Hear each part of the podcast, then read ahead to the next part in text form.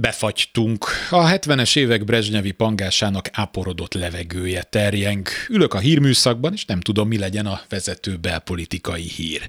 Mit mondott Orbán Viktor? Pár mondatos üzenetét ismétli időnként negyed óráig is.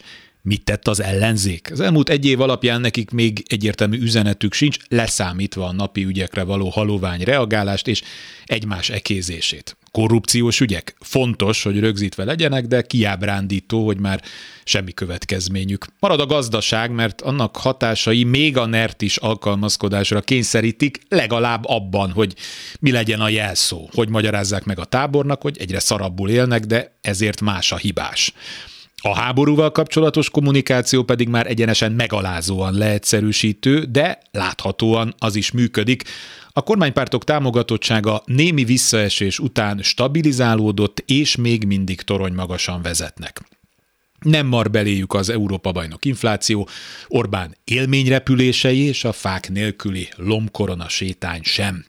A rezsicsökkentés csökkentése és az uniós pénzek elakadása volt az, amire tavaly azt mondtuk, hogy na ez majd megrengeti a rendszert. Naivitás volt, nem jött be. Most sokan azzal ápolják a lelküket, hogy ugyan stabil a NER, de már túl van a csúcson, csak nem érzékeljük a hanyatlást, majd utólag világos lesz. Ja, Brezsnyev alatt is már oszlásnak indult a rendszer, az a nagyjából 15 év, ami még a bukásig volt, meg hip-hop elrepült. Én 15 év múlva 60 éves leszek, ez így kimondva még borzalmasabban hangzik, mint leírva látni. Szóval mi legyen a vezető hír? Kárpát Iván vagyok, ez az Esti Gyors, a hírek után kezdünk.